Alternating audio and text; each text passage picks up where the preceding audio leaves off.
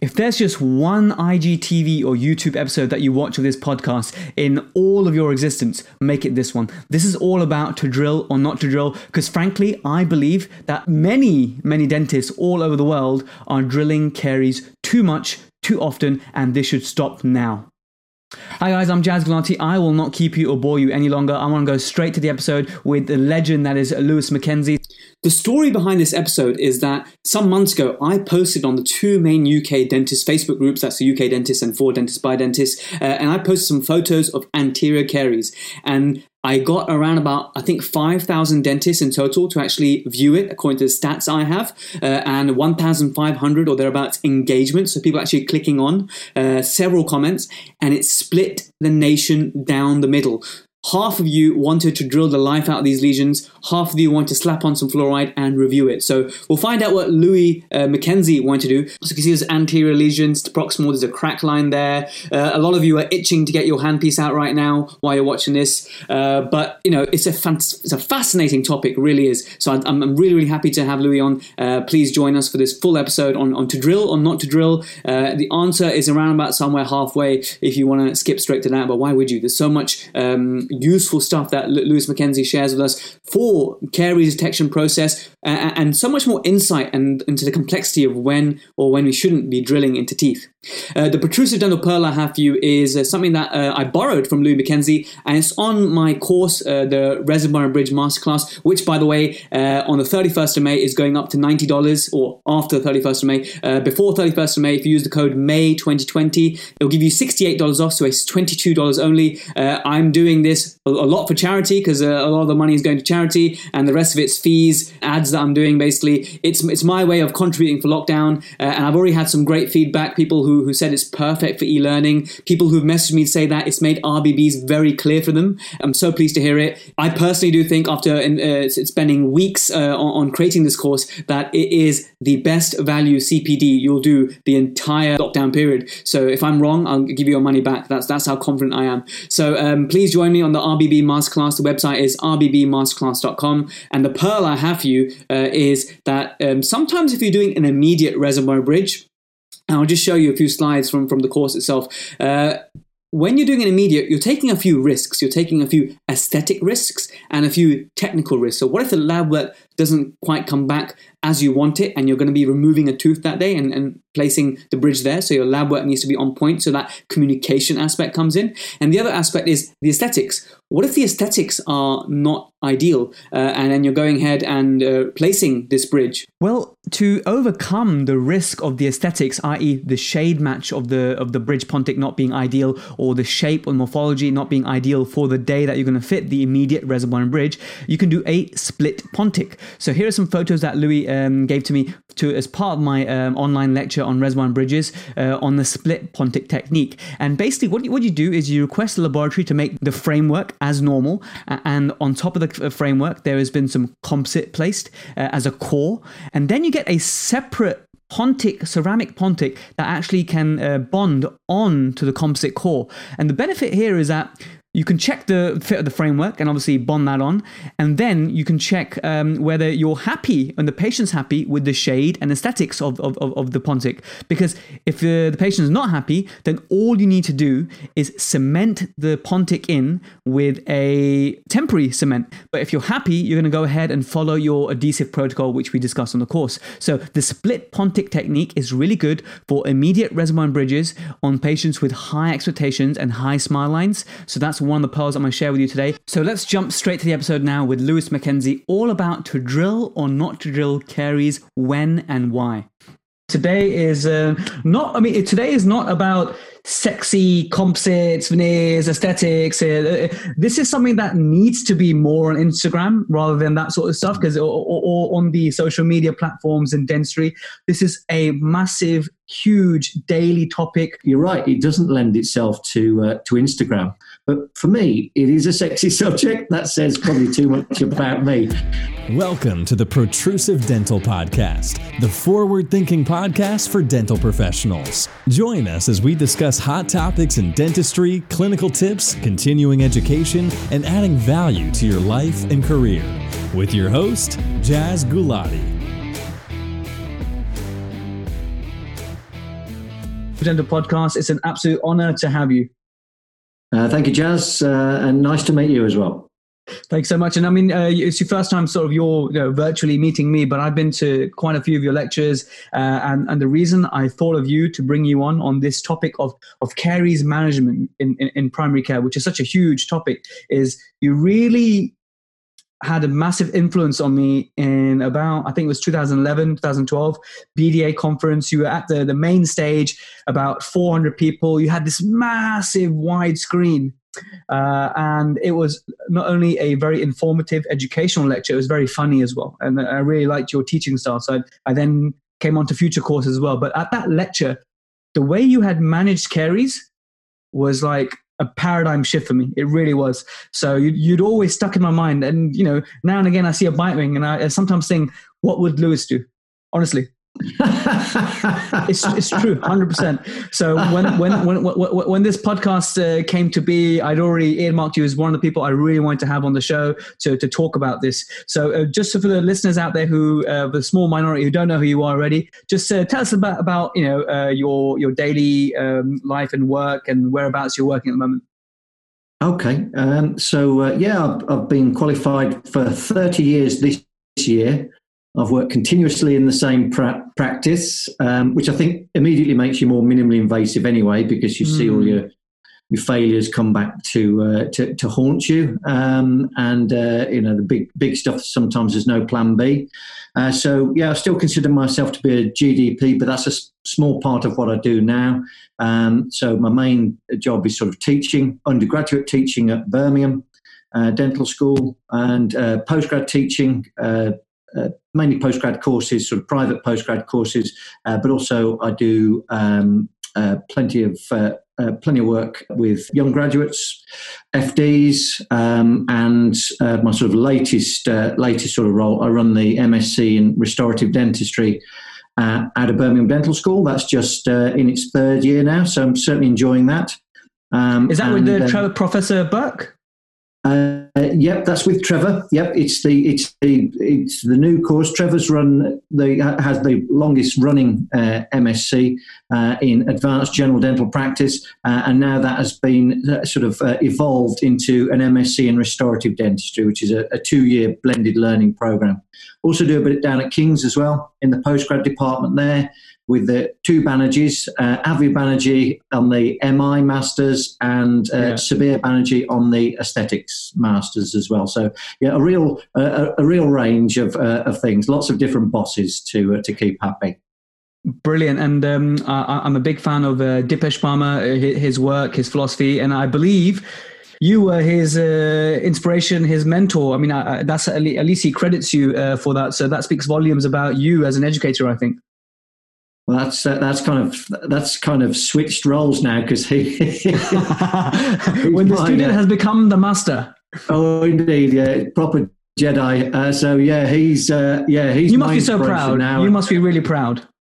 Oh, extremely, yeah, absolutely. Um, I mean, right right from the word go, I think over the years, one thing uh, I, I think I have become pretty good at is actually spotting talent. Um, and uh, right from right from the word go, there was just something different about Dipesh. He just got this natural eye for stuff. Um, and um, yeah, it's been an absolute delight to watch him go from strength to strength. Sort of uh, internationally famous, uh, famous lecturer, and the, and the stuff that he's doing with composite is just uh, off the scale. Um, uh, and so, yeah, it, it's fantastic. As uh, as I often say to the undertraining, you need to be as good as good as me I'm, I'm, training you to be much, much better. Uh, and they are every year. But uh, Dipesh is one of the first, uh, a real sort of uh, innovator, and there's, a, the, there's lots of people snapping at his heels, but he's, he's moving fast. Certainly is. But um, today is uh, not, I mean, today is not about sexy composites, veneers, aesthetics. Uh, uh, this is something that needs to be more on Instagram rather than that sort of stuff because or, or, or, on the social media platforms and dentistry. This is a massive, huge daily topic, uh, daily controversies that we face, caries. And I want to just uh, dive right in and ask you uh, some really pertinent questions uh, about caries. And, and I'm going to start straight away with the following one. So I think most GDPs are not using a caries assessment system. Would you agree with that in your experience to t- talking to GDPs in, in the field and, and uh, when you educate about this stuff? And um, what what is your advice to these GDPs about the caries systems out there? Because it can, it can get very confusing, especially if you haven't been taught that at undergraduate level. Yeah, I think uh, probably most dental schools do teach it, but I don't know how strong the focus is. I know King's with Avi Banerjee, it's it's literally uh, front and front and foremost. Uh, I, I, teach those particular subjects at, um, at, at Birmingham, um, but uh, but uh, you know, uh, uh certainly from your question, uh, yeah, I um, I think what you're implying is that the majority of people don't use a caries uh, um, assessment system, um, and and many from unfortunately people I've also taught don't even know that one exists. True. from my experience of reading people's notes, working many practices internationally, Singapore, here, spe- also working alongside American, US trained Harvard, you name it, uh, dentists in Singapore. I was there and I'll check their check their notes. No one would mention anything in their diagnoses that would suggest that they were a aware or b happy to utilize that system. So this seems to be an international issue, and hoping that will change. It, if you think it has a place, and that's what I wanted to to lead this conversation. That you know, uh, have they got a place in in contemporary dentistry?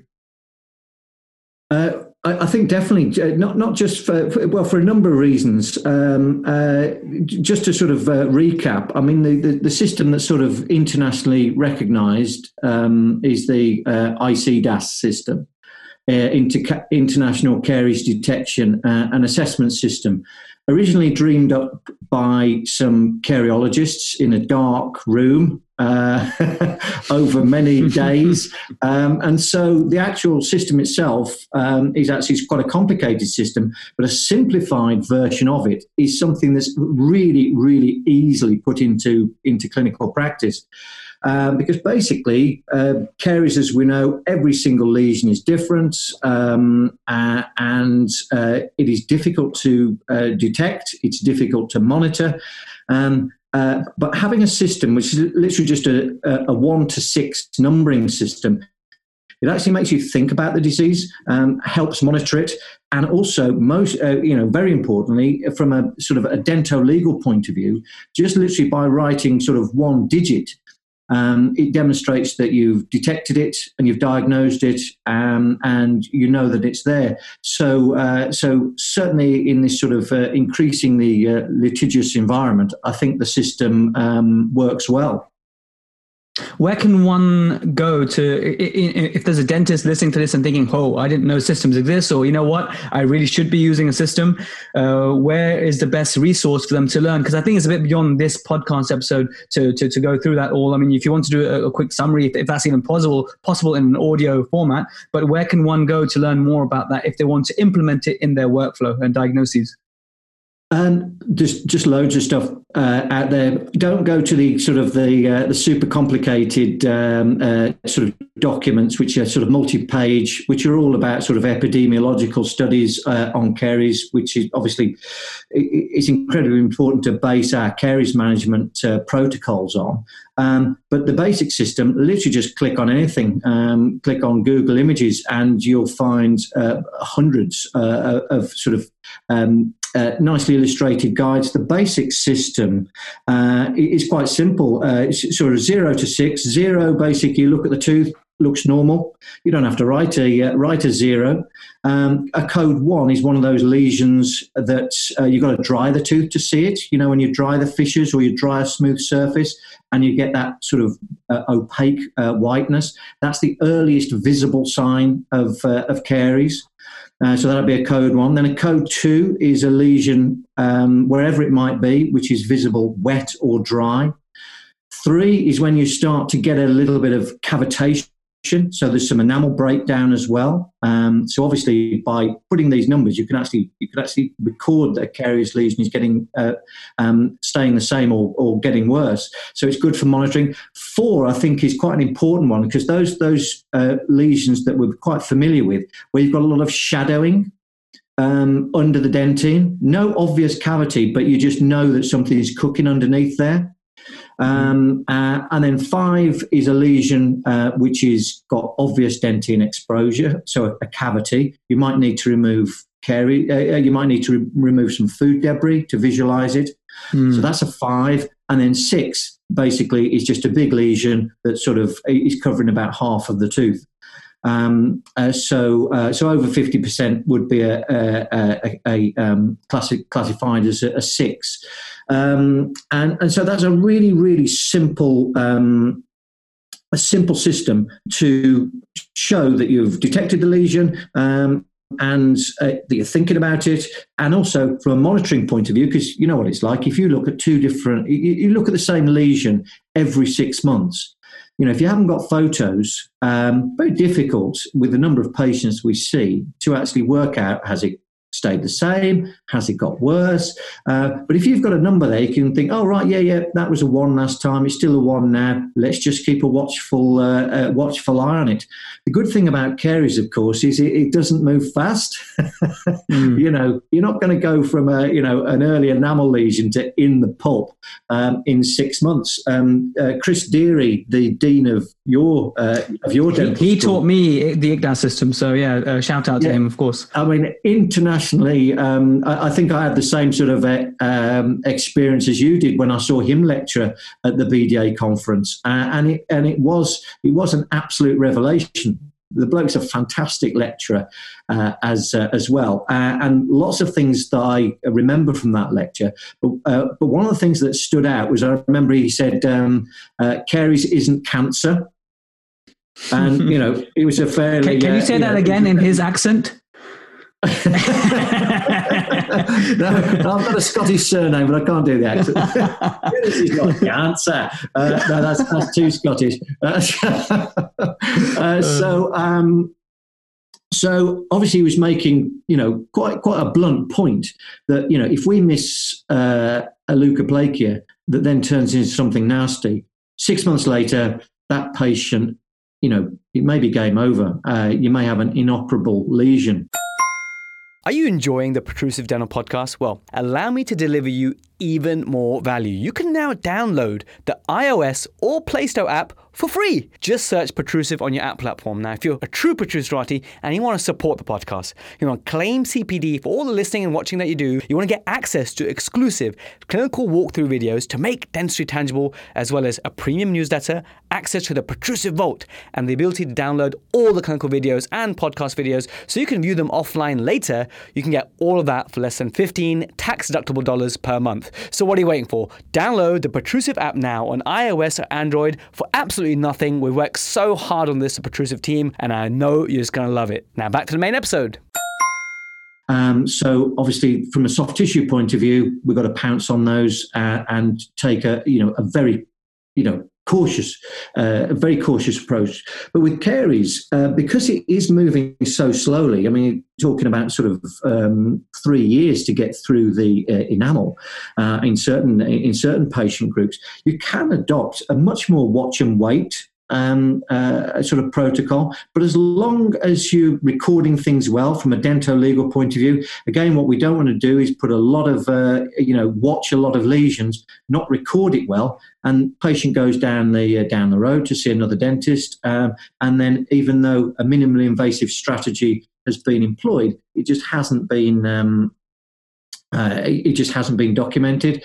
Um, so, uh, so yeah, uh, it's um, uh, it's a slow moving disease um, that uh, you know. Do, again, we, we need to keep a watchful eye on it, especially with class two lesions, because some sometimes those sort of D one lesions can suddenly take off um, mm-hmm. uh, with no sort of uh, obvious change in the environmental conditions. Patients still brushing the same, uh, diets diets similar. Um, so yeah, real sort of watch and wait. Uh, but from an occlusal point of view, um, you know, it's so easy to watch the occlusal surfaces.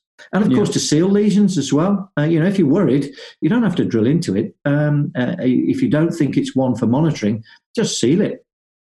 Well, you touched on it just there in, in your answer. There is that um, if the patient goes down the road, that's one of the big worries I think um, young dentists have in in monitoring lesions that maybe uh, code three, for example, and you can see it radiographically, and you sort of get uh, this feeling that if you do not treat it and the patient goes down the road, then the another another dentist with a different mindset, different you know pair of goggles would say, "Whoa, whoa, whoa! You've you've got really bad decay. This needs to be uh, treated." So what you know, not only does it need to be documented, but I do try and have a very um, explicit uh, conversation with my patients so that they can really remember this conversation I'm about to have with them. So I say, you have got decay. And, and I'm sorry to all Americans out there who listen to my podcast, but I say, if we were in America, you'd be having all these fillings done, but you're not. We're in Europe, and that, that, this is my line, and they seem to remember it, right? Uh, so again, very sorry to Americans. I really apologize for that, being in the hot water there. But but yeah, I I, I, gen- I generally make a, a, point to have a conversation with a patient, and I think that's the only way that we can we can address this without worrying about the patient going down the road to the other dentist, right? I mean, how, how, how do you uh, tackle that? Totally, 100% agree. The patient's got to know where the lesions are. Um, you know, I will give them uh, photos, um, you know, e- email the, uh, the photos of them so they know exactly where the lesions are. So when the dentist detects something, uh, when they do go to another practice, yeah, it's not a surprise. Oh yeah, yeah, I've been watching. Uh, I've been watching that lesion there. Um, uh, you know, I'm, I'm, keeping it nice and clean. It hasn't. Uh, you know, it hasn't changed. It's been like that. You know, in some cases, for, for 10 years. Uh, so, yeah, there should be no surprises. Patients certainly shouldn't be surprised because it is, you know, it is their disease that they're carrying around. Um, but if it's arrested, nobody'd want an operation, uh, you know, anywhere in the body on something uh, that didn't need it. Um, uh, so, uh, and of course, uh, a good way of looking at it is if you do drill into a tooth, um, so, say you make a mistake um, uh, and the, the, lesion was active, it progresses. Six months down the line, the cavity you actually drill is going to be no bigger than the one that you would have drilled on day one. Very true. Um, so, and then, and once the restoration goes in, um, you know, a, patient with a carious lesion is high caries risk by definition. So then you've got, uh, once you've done the restoration, that high caries risk patient, because they're not not high caries risk until they're proven otherwise, has then got a whole margin of the restoration to look after uh, as well.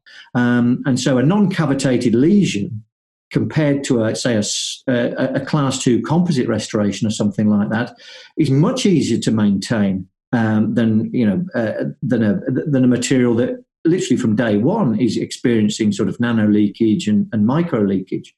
Uh, so uh, yeah, drilling into teeth, uh, it, it, might feel uh, it, might feel sort of um, comfortable to do that and a safe thing to do that just in case.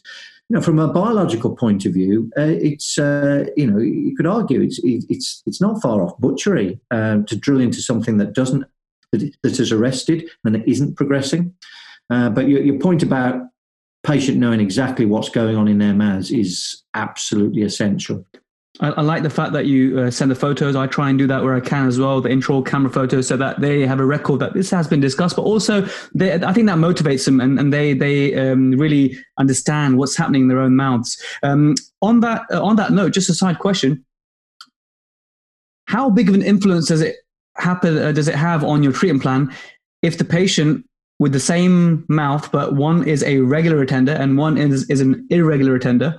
I mean, there's so many factors that contribute to your treatment planning and, and caries, uh, but whether their attendance pattern is one of them. So I tend to be a little bit more aggressive in my treatment with someone who is irregular attender. So if there's um, going to be a restoration, I'd rather watch it on the regular attender. But if someone is they only come in when there's a problem, and I diagnose all these caries, which is borderline, I'm more inclined to treat that person than not. But maybe uh, maybe that's not the right way to do it. No, no, I totally agree, and I think you know the, the evidence base would agree with that as well. If you can't be sure, that, you know, if they're if they're uh, zipping off and you might not see them for another five years, classic situation. If we've if you've got this sort of um, I don't know, so say sort of code two lesion, you're just wondering should I seal this or should I drill? Um, uh, again, you know, the sealants. So if, if, if you think they're not going to come back for another five years or something like that, then I, I, uh, along with you, be much more likely to just drill into that and just open it up because you can keep it super small. Um, you know, uh, just see how far it goes. Whether you know the difference between a, a, you know a conventional filling and a PRR, it's you know it's very difficult to sort of actually define one from the other. Um, but you could just keep it super small, uh, just give put a nice self cleansing restoration in there, and yeah, you've stopped the disease, and then you haven't got to worry about them. Um, uh, uh, sort of, uh, yeah, the, the, the, them not caring for it mm-hmm. or or getting even worse. And also, you know, if a patient's got a mouthful of them, uh, obviously uh, attack the uh, attack the worst ones first, um, because you know you can be really surprised. Uh, things that you think, oh, yeah, this is going to be a decent cavity, um, is uh, a tiny, and equally, especially working where I work in in Birmingham, you can be surprised the other way, where you know loads of fluoride in the water, the enamel is you know very strong, very fracture resistant so you can get some serious uh, sort of uh, occult caries, yeah. as it uh, as it used to be called, uh, occurring under there. So you can get some massive lesions when you look at the surface and you think they don't look too bad.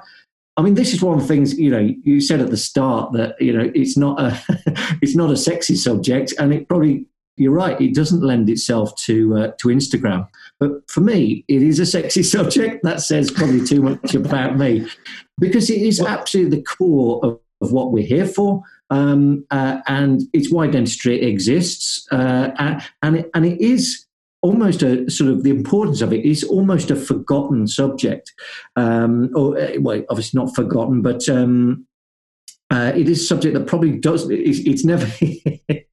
you're never going to have much, uh, many uh, Instagram followers uh, with pictures of carious lesions. But well, we're hoping to change that. We're hoping to change that, and the way we're going to change I'd it now. Sign up. well, the way we're going to change it now is that now that we're talking about a uh, what we, me and you agree is a sexy subject, let's pull out some photos. Uh, why, don't, why, don't, you share the, the, the, PowerPoint and we can discuss uh, the, the, case? Uh, and I'll give everyone a background while you're sharing the screen. So, this is a 54 year old male patient of mine who uh, attended for an examination with me, has been to the practice uh, for over eight years. Uh, and one of the great things about the practice I, I work in is that. Just yeah, perfectly. Uh, we do plaque scores and bleeding scores um, for every hygiene visit. And this is someone who's got quite uh, impeccable oral hygiene, regular attender. Uh, and first time I, I, was seeing him, and um, that's what I found. I was like, whoa, okay. And I had a look at the chart, and nothing was um, documented. For those of you who are driving right now and listening or chopping their onions and they, they can't they can't uh, see the photos, I, would urge you to check this out on YouTube to check out um, you know however, however many minutes this is into podcast to to see the photos because this is a clinical scenario that you may encounter or may have encountered many times. So um, this is like I said, 54 year old male, regular attender, uh, and I really struggled internally to decide whether I'd pick up the handpiece or not and I almost treatment planned him to come back to to start uh, start some treatment. But I remembered we'd agreed to have this podcast episode, uh, and like you said, is not cancer, so I was totally comfortable to to, to send him with some fluoride and say, no, I'm speaking with someone who, in my opinion, is um, very experienced and knowledgeable, far more than I am. Let me speak to him, and, and I'll tell you what he says. So I'll be reporting back to the patient after this. But in this scenario, let's start with the ICDAS can you uh, tell the ICDAS just from the photos and radiograph, or do you need some clinical input as well? No, I mean they're clearly fours, aren't they? So you know we've got shadowing, we've got no obvious cavities, but we've got shadowing under the uh, under the enamel there.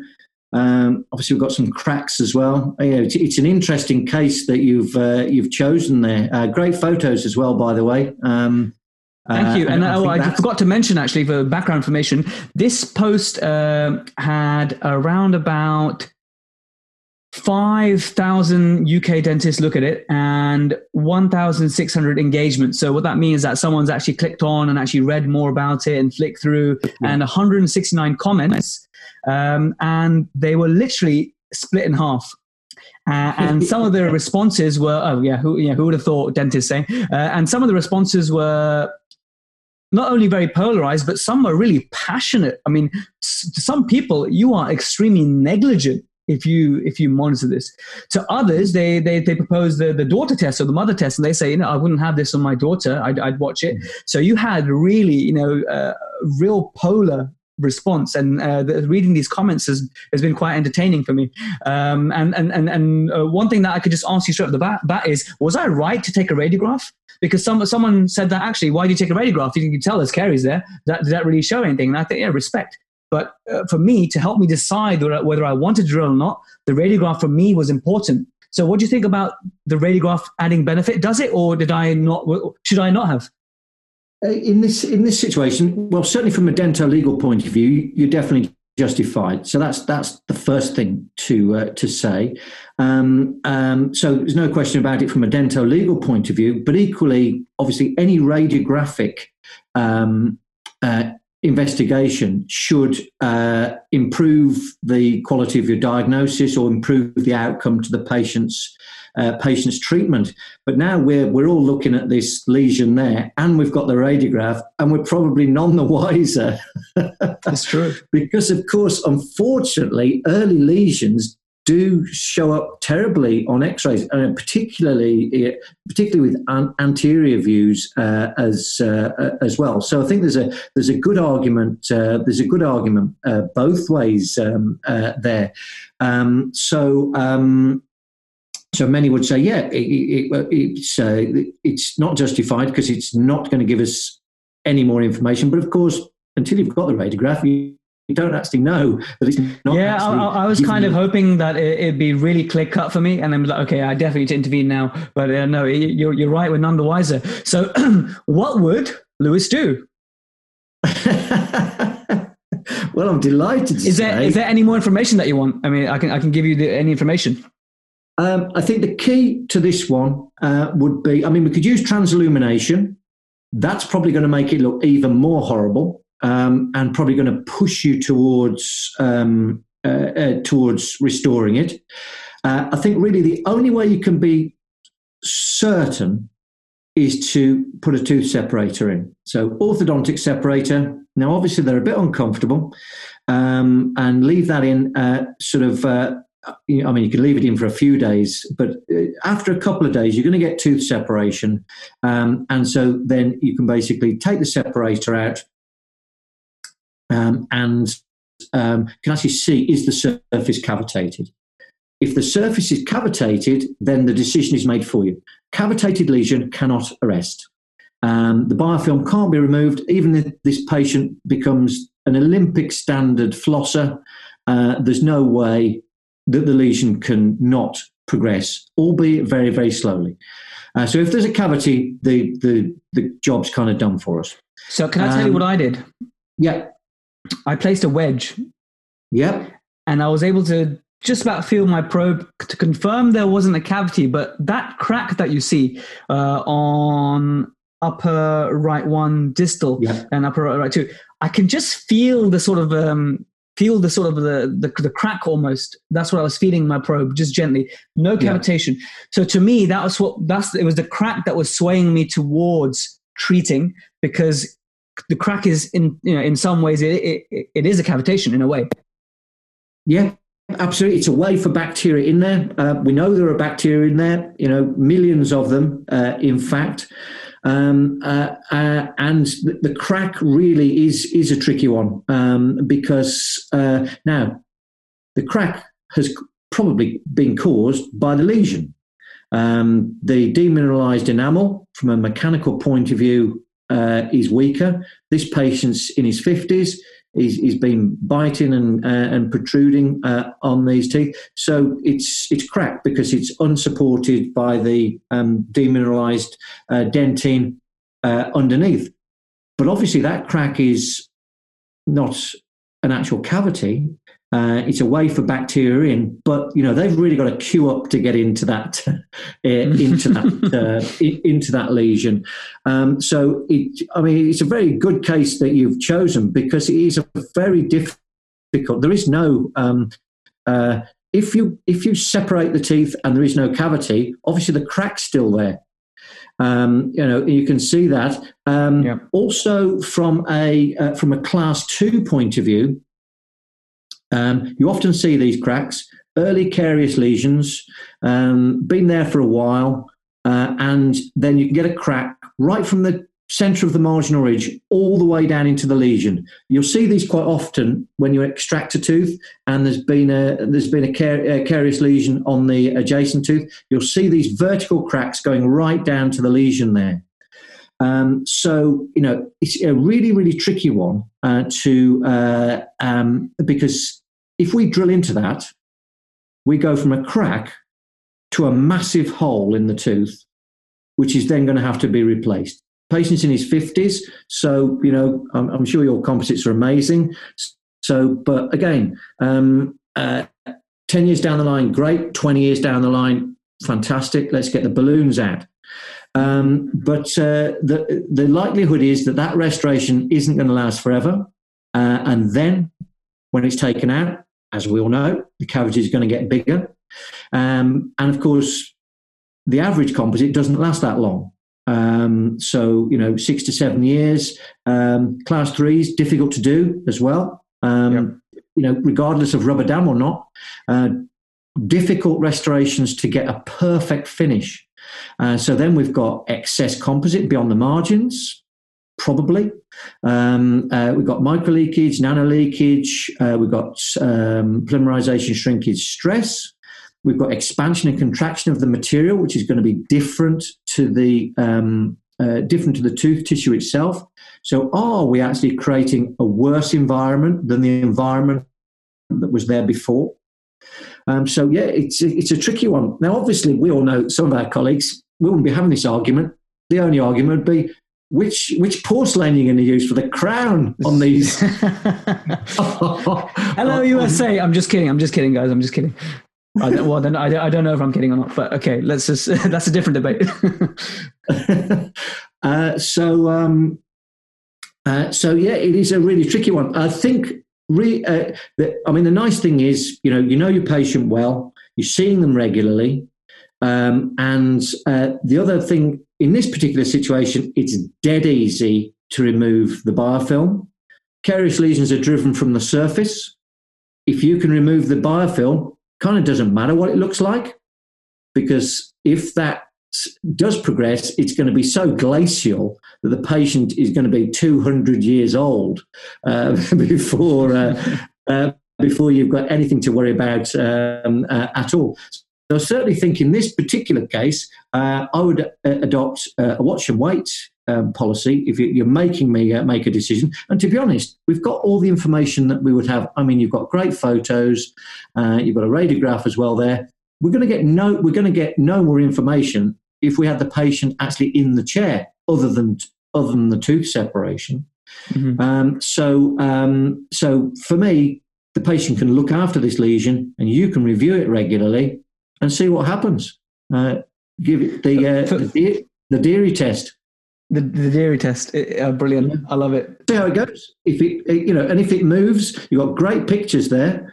Um, and um, and so um, so let's talk about something that would change my management in this. So if it was an irregular tender uh, and the surfaces were covered in plaque and yeah. the, the bleed, oh, bleeding, okay, maybe the, the plaque scores were consistently in the you know 30s and 40s, uh, and maybe you know the quality of saliva wasn't so good, then my uh, protocol or, or decision making here would not only be to pick up the handpiece, but I'd actually treat them all, even because because the patient's going to have an anesthetic procedure, uh, rubber dam, and that moment I just get even the smaller ones, I just restore them. It, that's it, for me. It's all or nothing. And now, it, is my all or nothing approach justifiable in that sense? If I'm gonna do, if I'm gonna drill one, I'm gonna drill them all. And I sometimes do that. I, I, I keep I keep an open mind. Keep keep an open mind. Do the um. Uh, I, I think it's in. Uh, I think in dentistry we should always have the uh, you know that flexibility to just keep all of our options open. Um, and the nice thing about sort of lesions sort of opposite each other is treat the worst, you know, say you did decide for whatever reason to drill into it or do a test drill or whatever. Um, uh, then um, the nice thing is once you've done that, you can actually look directly at the adjacent tooth. Quite often you will see, especially on posterior uh, class twos all the time, um, you prep one, you will always see some demineralization um, of the opposing teeth, um, just because they've been living opposite a carious lesion for, for ages. So it's demineralized, no cavity at all, and as soon as you put the restoration in, that tooth's going to fix itself. Teeth are very, very good at repairing themselves. Uh, you know, we, uh, you know, we know that the odontoblasts are working day and night uh, against carious, uh, carious lesions. If, if, if, we can give teeth a chance to actually remove the environmental factors, then they're going to uh, then they're going to fix themselves. So so yeah, if you uh, sort of prep one, and then just have a really good look with magnification, uh, ideally at the adjacent. Absolutely. You can actually feel the surface carefully with a probe. Obviously, you know, not probing into the lesion, but coming across the lesion. You can see if that surface is broken. Um, and then, if not, again, take a nice photo of that. Um, you let the patient know we've got this lesion here. You know, you, used, you, uh, you, you mentioned the daughter test, which I think is an excellent benchmark for any operative procedure uh, you know, would you, would you drill into it on your daughter? And if you wouldn't, leave it alone um, because uh, you're only going to make a massive hole and fill it with something um, uh, where, where really you've just got a, you know, uh, either no defect or a little crack. Brilliant. So now we know what Louis would do, and I feel I can sleep well tonight knowing I did exactly that. but uh, I'll, I'll, email the patient as well and say, look, it, it, was split opinion, but here's uh, here's what we think. There's no there's no right or wrong answer, you know, because this one is a bit borderline. You know, it, it if it was way less um, in terms of size of these lesions, then maybe maybe we'd be having a different conversation. But I, I, picked a borderline one on purpose, obviously. So for those of you on the on the pages on Facebook who who said that I would definitely treat it. You know, don't don't I, I wouldn't be you know too hard on yourself, whatever, because yeah, there's no right or wrong answer. Yeah, yeah. Of course, if you drill into that lesion again, you'd say, "Oh yeah, I did the right thing. There's caries there." Uh, yes, because you just you justify it yourself. Yeah, it's not the same. But unfortunately, you drill into almost any fissure in the mouth, you you, you will find the process of demineralization knocking around. Um, you could argue that every human has got the caries process going on all the time. Uh, the world's most common, uh, most common disease, uh, but it's only if it's progressing uh, that it's an issue. But yeah, it's, it's a great, uh, it's a great case that you've uh, that you've, you've chosen there because I mean, you mentioned about it being 50-50. I remember a good quote from one of my friends, um, Professor Giles Perryer, who said, "There's only um, there's only one thing that two dentists will agree on, uh, and that is that a third dentist is wrong. Uh, so, uh, yeah, we're you know that's one thing. Nice thing about it. there, there isn't a unified theory of dentistry, and you know that's what I like about it. That it is a subject, whether it's sexy or not, that it is easy to discuss one lesion for what ten minutes, fifteen minutes, like we just have. It certainly is. So what I'll ask you to, Louis, is just um, uh, switch off the screen share now. If that's Incidentally, okay. what's cooking on? What's cooking on the um, on the uh, towards the uh, the apices of those um, uh, of those incisors? Um, you know, I hadn't even looked there before. so uh, yeah, so it looks like a canine, but it can't be. Surely not, because uh, this person has their canines. But yeah, there is an opacity there, isn't there, on the above the upper left one? That's another one for you to investigate next time. Another podcast coming up. You just oh, that's it. Part two. Part two. You just you just wanted a part two, but no. So. Thank you so much for sharing that. Thank you for laying those yeah. images out so so neatly there. So um, you've answered actually a lot of the other questions that I was going to get into. So the final question I want to ask is. Many dentists believe that a radiographic lesion that's uh, inter- interdentine is automatically pick up the handpiece. What message do you want to send to these dentists? Oh, that's, again, it's a good one, and I, I, don't know whether I'm actually changing my personal opinion um, on uh, on this subject. Um, so just just sort of sort of uh, to refresh, we, have got the uh, the ICDAS system, um, which is uh, the proper ICDAS system is actually a two digit system, uh, and the and the first digit describes whether it's a a, a, tooth surface or it's a it's the margin of a restoration or margin of a sealant. Um, so it's actually a two-digit system. Uh, so, but the, just the basic ICDAS system is um, uh, is uh, that you could just, it's just simple one digit. A different system, not to be confused with the ICDAS system, is the radiographic grading of carious lesions um, because the radiographic appearance is, is something very different. The radiographic appearance we know is, you know, on average six months behind what's actually going on uh, inside uh, inside the tooth from a histological point of view. Um, so the, the, the, the recognized system is sort of the uh, a system that basically is two digit system. Uh, so two two uh, so basically an, an, E1 lesion. So if you're looking at a bite wing and you've got a lesion that's um, less than halfway through the enamel. Uh, you know the, the radiolucency, then that's an E1 lesion. When the lesion then uh, extends uh, beyond the center of the enamel, wherever it might be, then that's an E2 lesion, but it's still short of the dentine. No obvious dentine changes. Then a D1 lesion is one of those lesions where you see some radiolucency in the outer third of the dentine.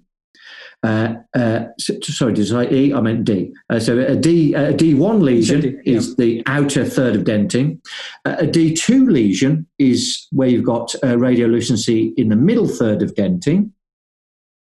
And then a D3 lesion is when you've got deep, um, uh, deep caries, sort of inner third of dentine. Uh, you know, even if you've got sort of pulpal exposure, the, the system doesn't really go beyond uh, D, D3. Um, so it's a useful system again for assessment. As, as Professor Banerjee, I'm quoting all the legends today. Um, mm-hmm. Professor Banerjee or Professor Kidd, um, that uh, you know a single radiograph in time, you could argue, is you know it's important information, but it's actually meaningless when it comes to caries activity.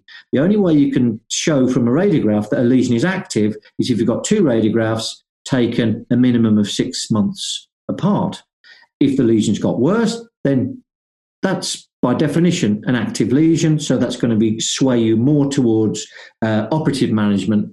Um, but equally, if you've got a series of radiographs showing uh, a lesion, even if it is a D1 lesion and it's not changing, um, then um, you know you can uh, basically say from all the evidence that you've got, and especially from a dental legal point of view, that that is an arrested lesion. The only thing that uh, and again, this is quite sort of anecdotal. And I, I did do a lecture once, uh, talk, talk about. Uh, I did a lecture not just on on one tooth. I did a lecture on one surface, an hour lecture on one surface of one tooth. Uh, and this uh, and this exact scenario had happened, and it was a lesion that I'd followed. Um, it was a D1 lesion for um, uh, for I think it was six years. No change at all. Bite wings looked exactly exactly the same. It was one of those lesions where you look at it and you think, day one, drill. Now, this patient had a number of these lesions, a lot of them, about 20 of them. So the, the deeper ones uh, were, were, treated. Um, but then I adopted a sort of watch and wait um, policy and was really surprised that because the patient completely transformed his diet um, and oral hygiene lifestyle, um, that the lesions just stopped. Um, now, he was one of the, not dissimilar to your patient that you just showed us, uh, where the lesions, they're not, they're not just interproximal. You can see the old demineralization coming round onto the buccal surfaces uh, and the uh, palatal surfaces. Uh, and so these lesions do, you know, can be quite deceiving when you look at them radiographically. But anyway, so I, I watched this lesion quite comfortably uh, for six years. And then six years, after six years, patient just came in for a checkup and I noticed that the marginal ridge had actually fractured. Uh, occlusal load, so it had actually fractured. Um, uh, and it was still there, um, but but now the lesion had uh, lesion had progressed. So it's it's one of those tricky ones with the with these the demineralization um, are they sort of slowly, slowly, slowly uh, weakening um, the tooth so that under occlusal loads, one day the marginal ridge might give up and the and the lesion might progress. I mean, the nice thing is, after six years, the cavity was no, no bigger than it would have been if I'd steamed in on day one. Um, but um, uh, but again, it comes back to your point that that patient was a regular attender, really well motivated, and this is the patient that would have got 20 MODs. If, if you know, uh, if if we'd taken a, a, a, a transatlantic view, possibly, uh, or, I'm not telling you which direction, but uh, uh so um, uh, so uh, so yeah, it's it's easy to drill into a tooth, but once it's done, it's done forever. Um, and you know you, you can't uh, you can't put the cork back in the bottle. Uh, once a tooth's been drilled, a restorative patient is a restorative patient forever. That old uh, that old saying. So, but uh, but equally, I think you know, are these uh, these uh, D one lesions just slowly creeping, creeping, creeping? They, were, they separated the teeth on multiple occasions. There was no cavitation of the uh, uh of the. Uh, Louis, you're, you're the first person I ever saw who who's ever taken a um, light body PVS impression of the interproximal surfaces between molars. Yeah, yeah, you don't get many shadows. Uh, at, uh, you know that is uh, that is uh, in uh, you know that is sort of a proper level OCD. it was actually it was actually my uh, Prof Perryer I mentioned I mentioned before. I shared an office with him for ten years. A real innovator, one of the the world's leading experts on blended learning. in, in in dentistry, and yeah, so he, he showed me he showed me that trick, uh, that wasn't, um, uh, but really, you've got to separate the teeth to do that. Uh, as uh, ideally, unless it's an obvious cavity, then it'll show up. Uh, but if you separate the teeth, then you can just squeeze the impression material in there. Of course, you've got other ways of doing the uh, look. you know, from radiographic point of view, the various different scanning um, uh, scanning procedures uh, that you can use in between the teeth uh, as well. But I think the this when it's if it's an enamel lesion, yeah, and it's non-cavitated uh, on the surface, yeah. Again, surely none of us would ever want that done in our own to our own teeth. Uh, but I think when it's when it's getting into the dentin, I think we've definitely got to get away uh, from that sort of that trigger response that dentin caries equals drill, um, because that that's just not sophisticated enough for uh, you know for the for the modern uh, for the modern clinician. Um, and Louis, do you watch um, do you watch D two lesions as well uh, in the right patient? Um, like radiographically, or is that? Uh, I mean, uh, that's such an open question because there's so many variables, I suppose. But yeah, if, if it's a cavity uh, on the surface, again, the the you know separate the teeth, ortho separate separator. Uh, if it's a cavity, the decision's made for you. Uh, but in a non-cavitated D2, occasionally you you know you, you find one. Um, you, do, you do see them, uh, and again, you know that is real. Uh, you know that is really pushing the boundary. Uh, you know, many people would call that you know abject negligence, um, supervised neglect, whatever you whatever you like to call it. Um, but the textbooks would, would would tell us that the lesion is driven from the surface, from the biofilm, and you know, and if the patient is cleaning that surface, that even a D two lesion. Um, uh, so yeah, that that that's that's uh, that's a tricky one. Um, mm-hmm. uh, mm-hmm. and, and, of course, most D two lesions, in my experience, um, you know, when you actually drill into the marginal ridge to begin with, you make your access cavity. You see straight away from the inside that there's a, that you know there's a cavity there, and so it's the right. You know, you, have made the you've made the right decision. Um, um, uh, again, tunnel preps. Um, uh, they, they, kind of went out of fashion. Uh, so you, are they are they back you, in fashion now? Um, well, they went out of fashion originally because they were glass ionomer was used to do the restoration. Uh, and glass ionomer is not strong enough uh, to support the marginal ridge over time. So you tend to find, you know, they worked, they stopped the lesion, but then what happened is that the, the marginal ridges, on average, tend to fracture because the glass ionomer was a bit too bouncy uh, under uh, underneath. But now, of course, you've got bulk fill composite materials that we can inject into these cavities. Uh, and really quite radio opaque materials as well always tricky, uh, you know, even with magnification to be certain that you've removed all of the caries from a tunnel prep. Uh, but I've done a I've done a few um, uh, uh in fairly uh, in fairly recent years because the nice thing is there uh, is you preserve the marginal ridge um, and you sort of attack the lesion sort of directly. Uh, but uh, tunnel prep's tricky sort of thing, especially without magnification. Um, uh, you know, obviously you've got a scope, fantastic. Uh, you know, mm. go for it. But bulk fill materials is just so good now that you know you can just inject their nice thin cannula, very radio opaque, low polymerization, shrinkage, stress. Um, obviously, you put a matrix band in anyway, so you should get a really good uh, contour because you're literally filling up from the inside um, uh, uh, uh, and you're not involving the proximal surface at all. Because you've got the marginal ridge guiding the matrix, that should get a quite a close adaptivity yep. uh, in, that, yep. that, scenario. Wedging, Um, uh, and you can optimize your wedge. Got a good tip from you mentioned Jason Smithson. Uh, mm-hmm. Good tip from him. You know, if you're not getting a great wedge with your matrix band, uh, just modify that with some PTFE tape, either round the wedge or stuff it in on top of the wedge, um, or a little bit of flowable composite outside the matrix as well to just optimize your uh, your seal. Uh, yeah, restorative dentistry. You know, got lots of lots of tricks, uh, lots of tricks to fill. Really, quite sort of try quite tricky cavity shapes?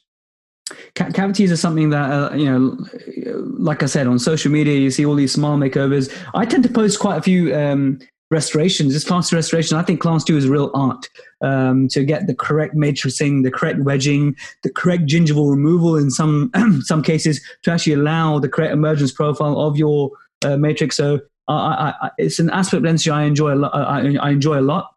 And I think it takes a lot of care and attention to do correctly, uh, and, and, it, and it can't be rushed, these things. Um, the, the, that's just a point I made. But the question I want to finish on, uh, Louis, if you don't mind, is yeah. a DO restoration on a five, for example, composite, and you just see like a discolored margin all the way around. And dentists are drilling this out, and I've seen it a lot, yeah. saying, "Oh yeah, you got you got leakage. You need you need a new restoration." Isn't that just the biggest baloney ever. Is is that a Robin Hood dentistry? Uh, it, it is uh, um, uh, we, again. I think Edwina Kidd um, published uh, Professor Kidd at King's uh, Guy's uh, King's down in down in London. Um, you know, published a lot of the work on this and just showed that we we remove way too many restorations um, uh, and that most of them are functionally absolutely fine. The correlation between marginal stain and secondary caries is almost 0 mm-hmm. um, uh, uh, and I'm glad that you made this point to end with because we've mainly been talking about primary carious lesions, which are difficult enough. But when you add secondary caries into the mix, you know, you take a, like you say, you've got a stain around the margin. You take a radiograph, uh, there's a radiolucency uh, cervically. What is it? Is it caries? Is it some sort of lining? Is it bonding resin? Uh, is it polymerization shrinkage? Is it a void?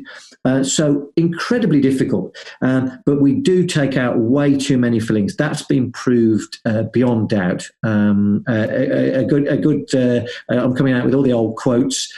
is that you know um, composites can look, you know, uh, uh, can look better than they are. Uh, an amalgam um, looks can look worse than it actually is.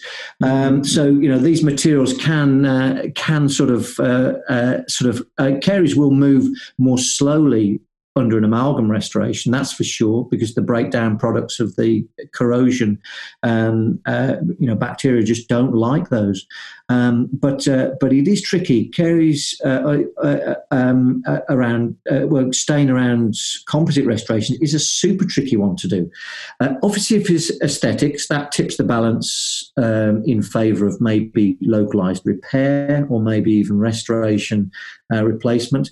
Um, but but yeah, if we replaced every single composite with a stain margin, we would never ever do have time to do anything else um, because you know the, the, materials do develop positive negative edges over time. Even the best restoration um, you know it is going to show up some marginal stain with time um, and and obviously when that restoration is removed that cavity is getting bigger.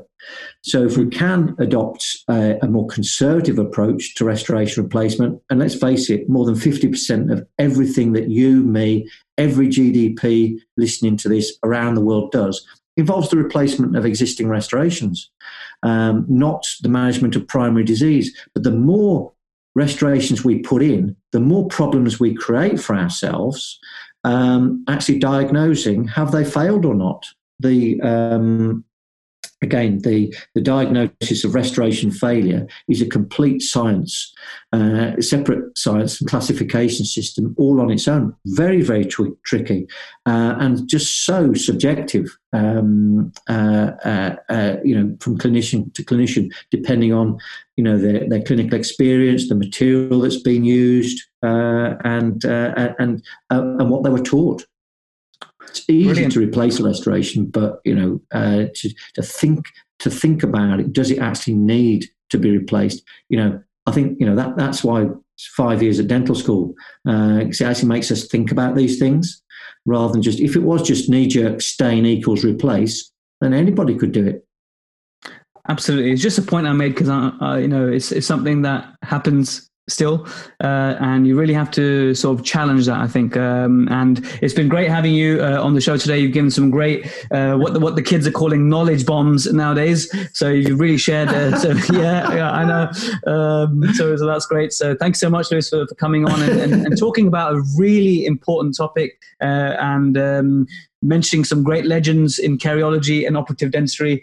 And uh, it's it's been a, it's been a great chatting to you been a pleasure to chat to you, Jaz. Thank you very much. Uh, th- thanks for everyone who's listened. Thank you so much for, for watching all the way to the end. Uh, please do support the rbbmasterclass.com course. I'd, I'd really appreciate to have you on. Uh, subscribe on the YouTube or the IGTV if you're watching on either of those platforms. Or if you're listening, you might want to go back and check the video part to, to see what the lesions look like that we are talking about. Anyway, catch you in the next episode. Thanks again. Thank you so much for listening.